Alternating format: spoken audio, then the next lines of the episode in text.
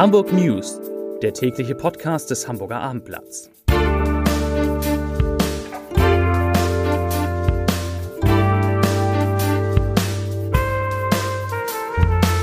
Herzlich willkommen. Mein Name ist Lars Heider und heute geht es um die Frage, ob die Omikron-Variante unerkannt schon die Corona-Inzidenz in Hamburg treibt.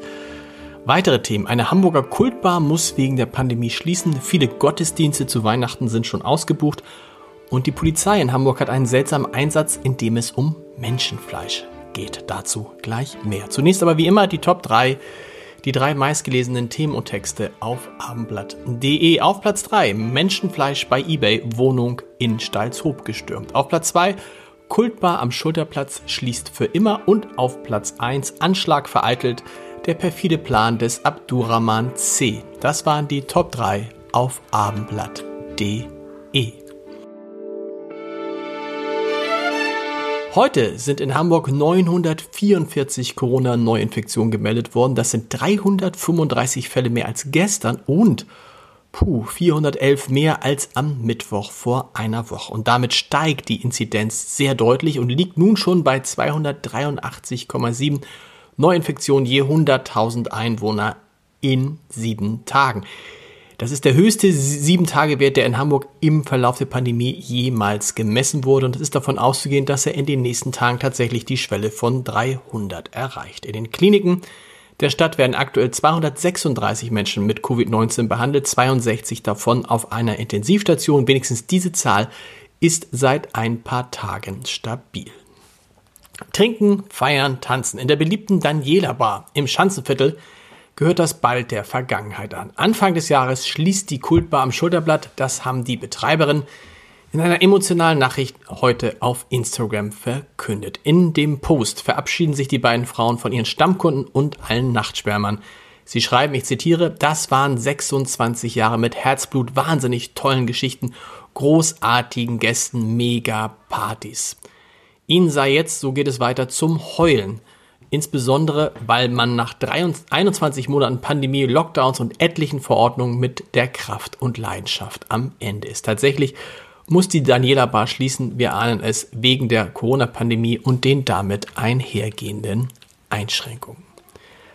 Für die Weihnachtsgottesdienste gibt es in vielen Hamburger Kirchen bereits keine Karten mehr. Für den 24. Dezember sind im Michel, in St. Katharin und in St. Petri mit Ausnahme der Christmette schon alle Karten weg. Aufgrund der Pandemie können in diesem Jahr nur deutlich weniger Plätze besetzt werden, als es normalerweise üblich wäre. Er ist neben Tim Melzer der bekannteste Hamburger Fernsehkoch und bekommt nun eine eigene tägliche Sendung. Steffen Hensler ist ab dem 21. Februar in der ARD Kochshow Familienkochduell zu sehen und zwar montags bis freitags jeweils um 16.10 Uhr. Produziert wird die Sendung von der Hamburger Firma Die Fernsehmacher, die auch Markus Lanz produziert. Auf Instagram ruft Hensler nun Familien auf, sich für die Teilnahme an der Sendung zu bewerben. Das Prinzip in der Kochshow treten jeweils zwei Familien mit vier Personen am Herd gegeneinander an. TV-Koch und Gastronom Steffen Hensler ist der Moderator und steht den beiden Teams zur Seite. Fernsehköchin Zora Klipp und Sternekoch Ali Güngemüs nehmen in der Jury Platz und bewerten die Gerichte. Wie gesagt, bald täglich ab dem 21. Februar. Die verrückteste Geschichte des Tages, sie klingt eher nach einem Horrorfilm, denn das Inserat bei eBay Kleinanzeigen, über das ein Hamburger stolperte, bot kein Ikea-Gerümpel oder eine vom Laster gefallene PlayStation 5 zum Kauf an, sondern Menschenfleisch. Ignorieren wollte der Mann die Sache nicht und verständigte die Polizei Hamburg, wie ein Sprecher auf Abendblatt anfragte, erklärte. Und auch die Beamten dort waren mindestens beunruhigt. Der Kriminaldauerdienst klingelte den Dienstabenden Staatsanwaltschaft, Staat, Staatsanwalt heraus. Der wiederum wandte sich an den Richter in Bereitschaft. Ein Durchsuchungsbeschluss wurde im Eilverfahren genehmigt.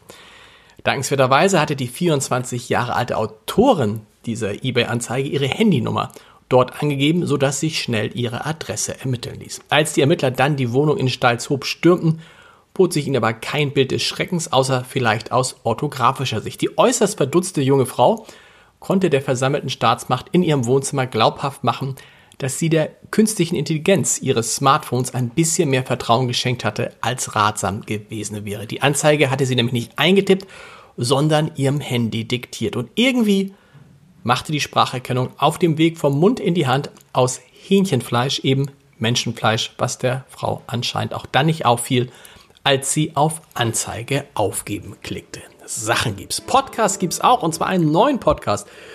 Wir starten einen neuen Podcast, das Scholz-Update, den Kanzler-Podcast. Und da drin geht es alle zwei Wochen um die Frage, wie sich denn Olaf Scholz so als Kanzler eigentlich schlägt, wie das so läuft mit der FDP und den Grünen in der Ampelkoalition, ob sie die Dinge umsetzen können, die sie umsetzen wollen und was eigentlich Karl Lauterbach macht. In der ersten Folge ist Hajo Schumacher zu Gast, jemand, der Angela Merkel sehr gut kennt. Und wir sprechen darüber, was Angela Merkel und Olaf Scholz denn nun wirklich gemeinsam haben. Hajo Schumacher hat seine Doktorarbeit über Angela Merkel geschrieben und dabei die zwölf Regeln der Macht gefunden. Und über die spricht er unter www.abendblatt.de slash podcast oder überall dort, wo es Podcasts gibt, das Scholz-Update. Hören Sie mal rein. Und morgen gibt es die Hamburg News wieder um 17 Uhr. Bis dahin. Tschüss.